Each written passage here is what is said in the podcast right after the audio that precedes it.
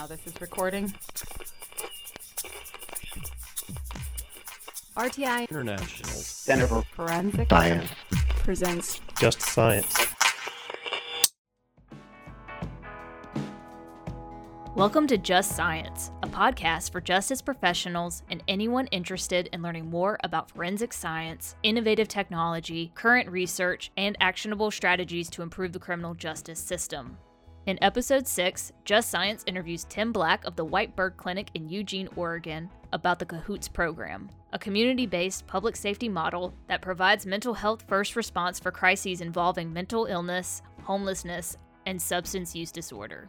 In 1989, the White Bird Clinic in Eugene, Oregon launched the Crisis Assistance Helping Out on the Streets program, otherwise known as the CAHOOTS program, providing 24 7 mobile crisis intervention services. Tim Black has been working with young people in crisis also experiencing homelessness long before joining CAHOOTS in 2010. Now he continues to help build the CAHOOTS program in Oregon as well as across the United States as the Director of Consulting at the White Bird Clinic. Listen along as our guest discusses the CAHOOTS model, community based public safety, and alternative models for crisis response in this episode of Just Science. This season is in collaboration with the Bureau of Justice Assistance Comprehensive Opioid Stimulant and Substance Abuse Program, funding to respond to illicit substance use and misuse in order to reduce overdose deaths, promote public safety, and support access to services. This season is funded by the National Institute of Justice's Forensic Technology Center of Excellence. Here's your host, Paige Presler Jur. Hello, and welcome to Just Science. I'm your host, Paige Presler Jur, with the Forensic Technology Center of Excellence, a program of the National Institute of Justice. Our topic today is an innovative community based public safety system that provides an alternative for crisis response. We hope this discussion will provide ideas and guidance for communities such as those with the Bureau of Justice Assistance Comprehensive Opioid, Stimulant, and Substance Abuse Program funding to enhance their efforts to expand first responder models that connect individuals to substance abuse treatment and recovery support services. Here to help us with this discussion is Tim Black of the White Bird Clinic in Eugene, Oregon. Whitebird Clinic launched the Crisis Assistance Helping Out on the Streets, or CAHOOTS program, in 1989. This innovative initiative provides mental health first response for crises involving mental illness, homelessness, and substance use disorder. Welcome, Tim. Thanks. I'm happy to be here today. According to your bio, you have an extensive background in mobile crisis intervention. Can you tell our listeners a little more about what that means? Yeah, I started working with Cahoots in 2010. Prior to that, I had been doing street outreach, working in homeless shelters for uh, youth, um, really a lot of youth oriented services. And one of the things that I really recognized right away in wilderness therapy was one, the level of privilege, uh, you know, that the, the folks I was working with were experiencing and, and you know, able to really enjoy. And, uh, you know, additionally, how, how much trauma had a role in what these young people are experiencing and you know i think a combination of becoming disenfranchised with the for-profit healthcare system and a desire to really make some more change you know get in there and start to work with with young folks uh, right after they'd experienced that trauma, I, I found myself really pulled into uh, working with uh, young people who were experiencing homelessness. And through doing street outreach and through working in a youth shelter, I started to really have a lot of these interactions with this this weird van um, that was rolling around that was uh, operated by another agency in town. In street outreach, especially, I had seen these vans rolling around you know, kind of helping folks out in the community. And there were a few times where I even needed to call them for a crisis that I was witnessing and wasn't able to de escalate on my own. And in my work with the youth shelter, there would be times where we needed to call cahoots to come in and help support young folks that were staying with us. And it really kind of seemed like at some point, rather than just shaking hands and saying thank you in the parking lot, I got in the van and just never got back out. What led you to your current role as the Director of Consulting within the White Bird Clinic? Really working in, in various components of youth services. Uh, really early on in my career, uh, I was doing a lot of outdoor education, and um, and that opened up some doors for me to go in and start doing wilderness therapy. You know, I would call them in when I would see some sort of a crisis that I couldn't help de-escalate out when I was doing street outreach, or there might be a situation in the shelter where we needed Kahoot support, either to you know empower a young person to continue to stay successful in the shelter, or help get them connected to a higher level of care if if they were experiencing something really profound and acute in 2010, the the Cahoots program doubled its services in Eugene, and that really opened up the doors for me to come in and become part of the team. And I spent the next five years working full time as a first responder uh, with the program as a crisis worker before moving into an administrative role. Um, and in that that time as an administrator of the program, I was able to do a lot of our early work in consulting with other communities, both through helping set up the crisis response unit in Olympia and later on uh, the STAR program in Denver you know that those conversations that work that we did really alongside the um, you know the cultural shift in the, in the movements that we saw spring up this summer you know have really allowed us to um, create this position where now my focus isn't on the day-to-day operations of cahoots here in eugene and springfield uh, here in oregon uh, but to really be talking with communities throughout north america as the director of consulting. And now that work has has really allowed us to have some really powerful conversations and, and engage in some really meaningful work with a lot of different communities. Right now we are um, actively facilitating a training in rochester new york um, for their crisis response program and we are um, you know working to really support the portland street response here in portland oregon as well it's great to have you here today. I'm really excited to dive into hearing more about the Crisis Assistance Helping Out on the Streets program, or CAHOOTS, and how that model is benefiting communities across the United States. But first, I'd like to orient the conversation. Can you give us an introduction to what is meant by community based public safety? Yeah, so you know when we're talking about community-based public safety, um, the concept is really in the name. Um, rather than relying on uh, institutions to be the sole arbiters of, of safety of you know property and, and people, that we look to the community itself to be that that safety net. You know, it's a combination of, of a few different things. There's there's violence interruption and community mediation services that can have a, a real big role, conflict resolution. But when it comes to where Cahoots fits in around that behavioral health first response, our work in, in addressing issues related to mental health, addiction, poverty, and housing, it's really about working with the community resources to lift folks up and to really address the unmet needs that precipitated that crisis unfolding. So for us, that's a lot of de-escalation um, really giving communication skills to both neighborhood groups organizations and businesses but really it's it's about how we interact with each other and learning the tools that we need to be able to have better interactions um, to be able to de-escalate our neighbor who's you know who's unhoused and is having a rough day across the street. You know how how we can even just approach conversations with each other around things like addiction and housing and really recognize how the existing systems when they are imposed on us have have really led to years of, of oppression and marginalization and that instead of relying on external systems when we provide that resource ourselves you know we can achieve a lot better outcomes uh, we are less reliant on those systems and you know we can do a lot to prevent things from escalating to the point where somebody needs to be hospitalized and how did Whitebird Clinic and the city of Eugene, Oregon identify a need for such a program as Cahoots? Yeah, I mean, the underpinnings of, of what became Cahoots go back to the start of Whitebird Clinic. In the late 60s, Eugene was seeing a lot of the same issues that larger cities on the West Coast were. Um, you know, the, the summer of love brought an influx of young people, and, and with that, uh, you know, an influx of mental illness and addiction, you know, inadequate housing.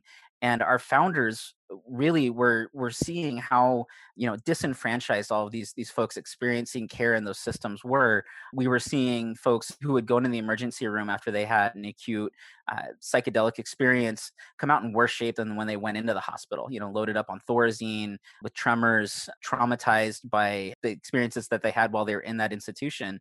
And our founders really wanted to find a way to intervene before things escalated to that point where somebody ended up in the hospital um, or where somebody needed police to come out and talk to them. And so, both through work here locally, but also some time with the Haight Ashbury Free Clinic down in San Francisco, uh, we really honed in on this model of trauma informed care. And similar to what was happening in Haight Ashbury when Whitebird Clinic first got started, you can really tell the difference between the patients and the providers. And that was all around that objective of really meeting people where they were at on really every level. The Cahoots program was inspired by uh, its predecessor at Whitebird Clinic called the Bummer Squad. And that was a group of volunteers using a you know brown paper bag full of med supplies going out to situations in our community that were called into our, our crisis hotline. You know, we recognized that there were situations where somebody wouldn't be able to talk on the phone or they weren't going to be comfortable walking into some building and some facility they'd never been to before. And so we needed to be able to take that service to them. As we really provided that bummer squad response for the first 20 years that that the clinic was in existence, the agency became a federally qualified health center, we added more programming, including really robust outpatient behavioral health services, uh, a really broad scope of crisis intervention. And through our outpatient behavioral health and our crisis intervention, public safety started to bring folks to us instead of the jail or the hospital. Uh, and so we really showed to public safety that uh, we could be a trusted partner in this work. The community saw us with the Bummer Squad going out and responding to all of these situations.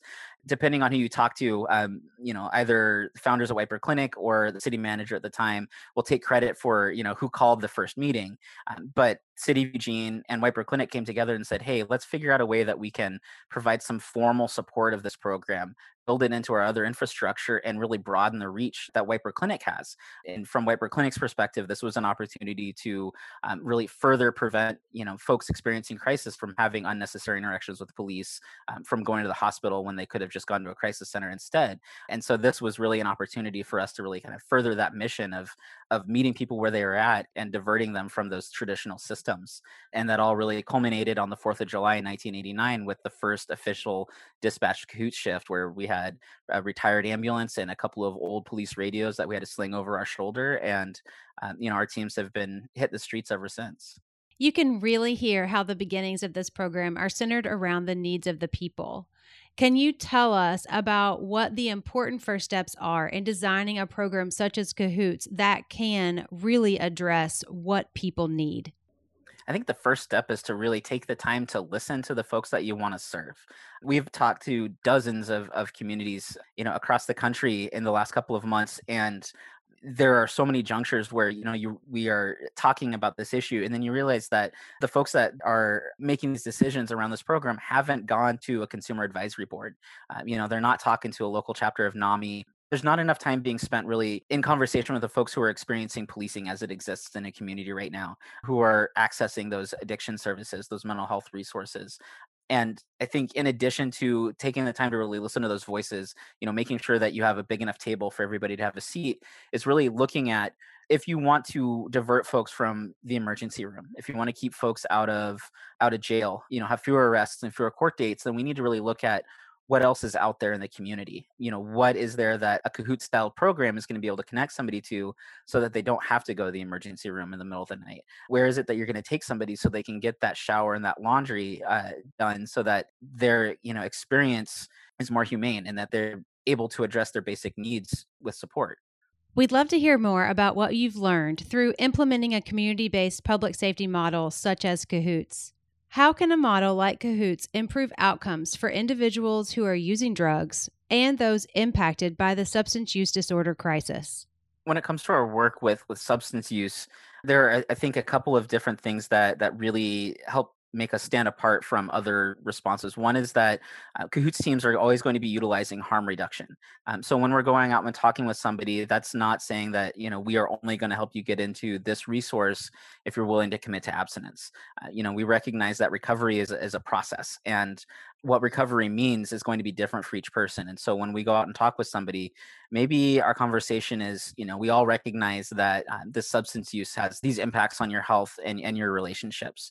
You know, what can we do to support you lessening your use? Are there other less harmful means of ingestion if you're not ready to consider detox and, and sobriety is there a way that we can lessen the frequency of use you know really looking at, at what's going on right there in the moment what are the things that we can do to support that person in their immediate environment? And then uh, there's also a layer of looking at what the substance use might be covering up you know what is are they self-medicating? Is there trauma that that individual hasn't really started to work on?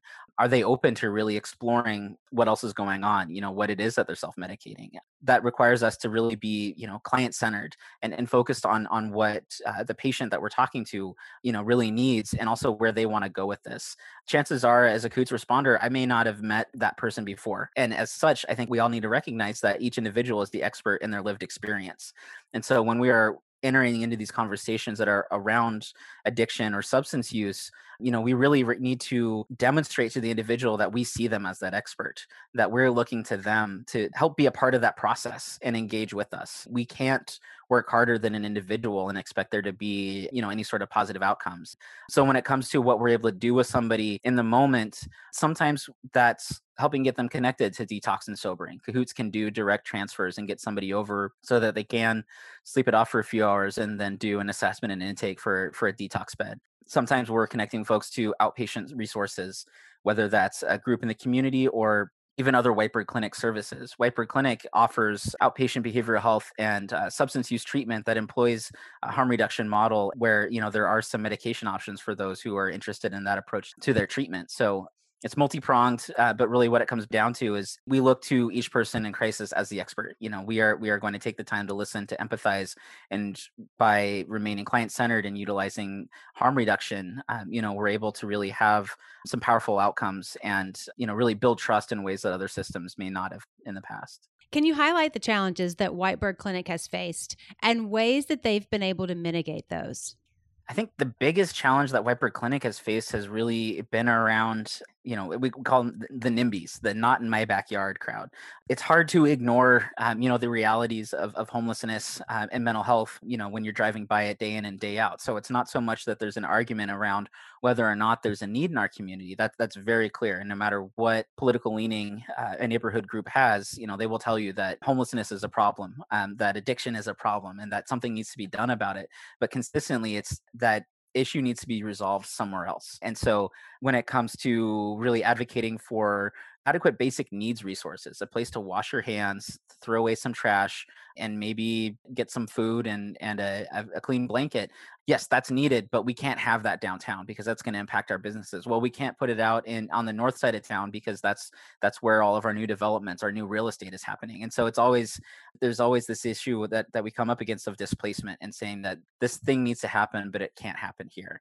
And so how we've really combated that has been around uh, just a lot of earnest community education you know a lot of time doing outreach when there are emerging issues in our community like a couple years ago there were a series of, of young people who died by suicide and whitebird clinic took that opportunity to engage with groups that were formed in the wake of those deaths um, to really discuss really what suicide was as a concept and to provide that space for folks to really process their trauma and their grief. When there was misinformation going around about uh, overdoses in our community, Whitebird Clinic staff were in the paper and were on TV talking about how to recognize the signs of an overdose uh, and discussing how Whitebird Clinic's, you know, behavioral health and treatment services could be there for folks who are experiencing addiction. So, you know, whether it's op-eds or time with our local NPR affiliate, you know, we are we are out there really just trying to talk about these issues on a daily basis so that folks feel like they have a better vocabulary um, and and are, are generally more comfortable um, to engage in these challenging discussions.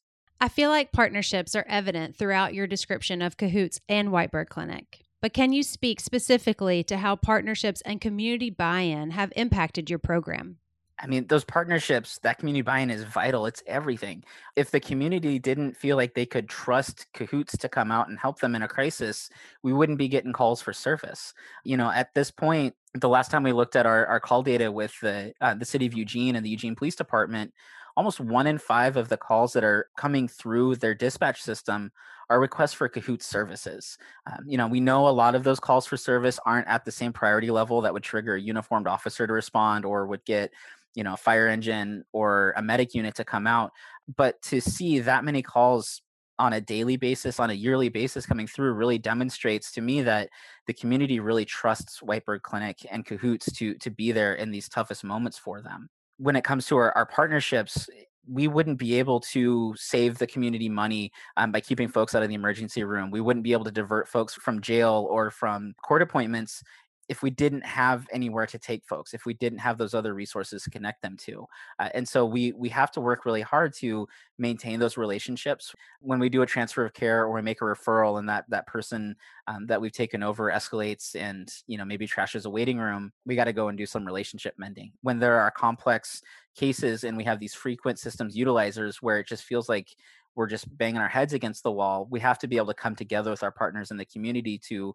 create space for joint response where um, collaborative intervention can really uplift that person. So if you know i'm thinking of uh, a case where we had a neighbor who was unhoused and had a finger injury that was just getting worse and worse every day and it was very clear that they needed amputation.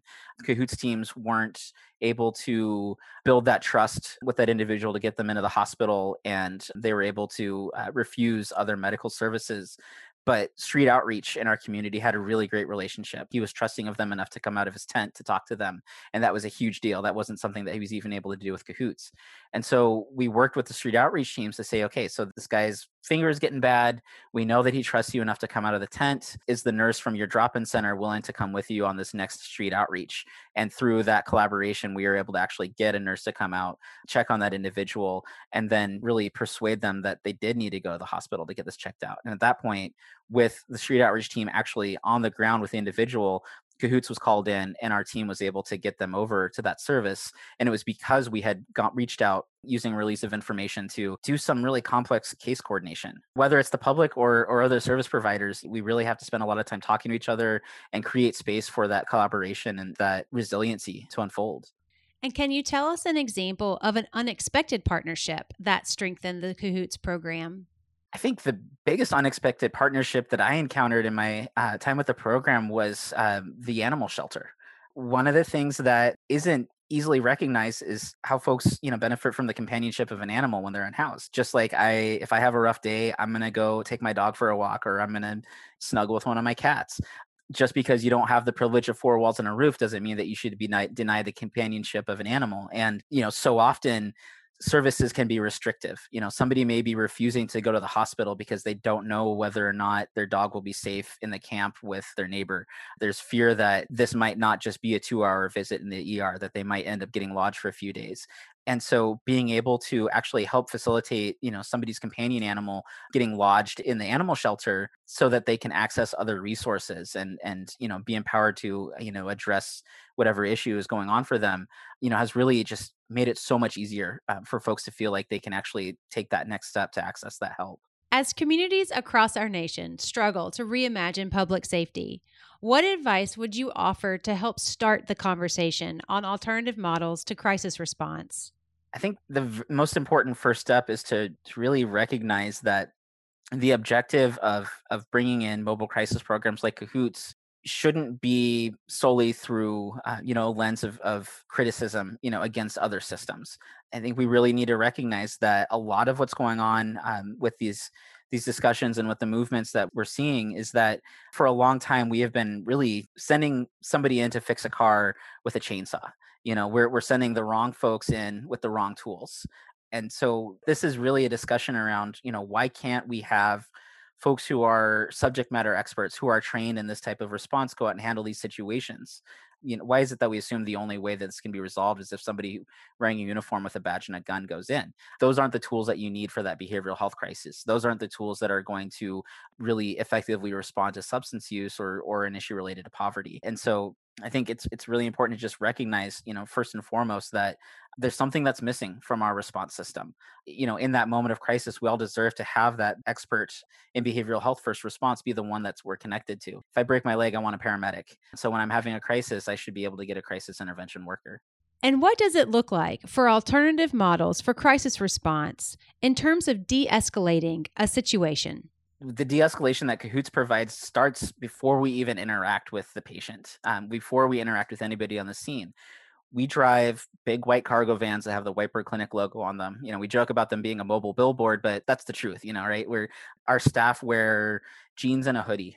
We don't have a bunch of accessories on a tool belt um, you know we don't have the sound of a bulletproof vest creaking you know as we shift our weight when we're talking to somebody. And so we send this visual message that we are not law enforcement you know that we are not firefighters that we're not ems providers that we are cahoots responders.